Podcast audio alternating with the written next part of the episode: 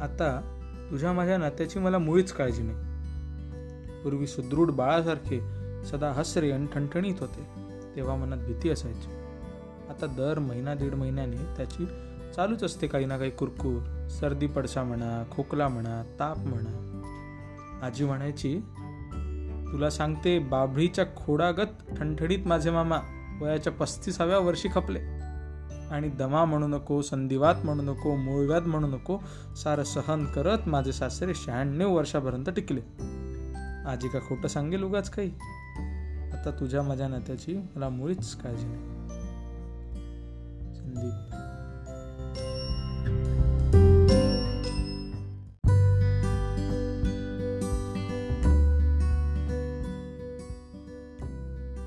काही न घडले असे वागशील. याची मला खात्री आहे. किती तरांनी तरीही रडशील याची मला खात्री आहे. पुनवरातीला मी झुरताना आणि तू लांबून हसताना चंद्रा की निर्दय बनशील याची मला खात्री आहे. मला रुजवशील अश्रू शिंपून आणि जेव्हा फळे लागतील माझ्याजवळ तेव्हा नसशील याची मला खात्री आहे.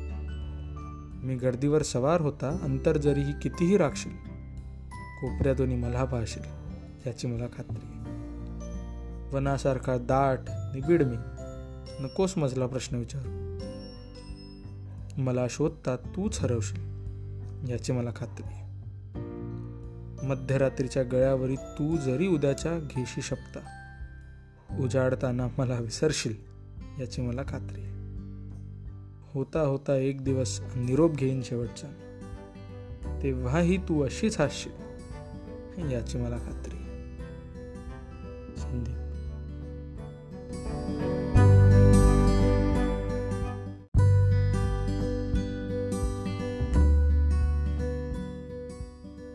दार वाजले.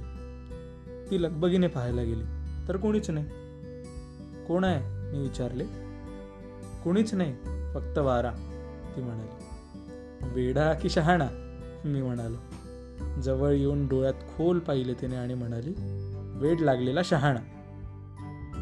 खरे तर असे म्हणालीच नाही ती. मला वाटले इतकेच. तिला हे सांगितल्यावर ती म्हणाली छे आम्हाला नाही बाई सुचत असली उत्तर असल्या कविता आणि गाणी. त्यावर मी म्हणालो नाही ते इतकंच. आयुष्य म्हणजे कविता कशी नसते? हे कळायला कवीच व्हावं लागतं बघ राणी. संदीप.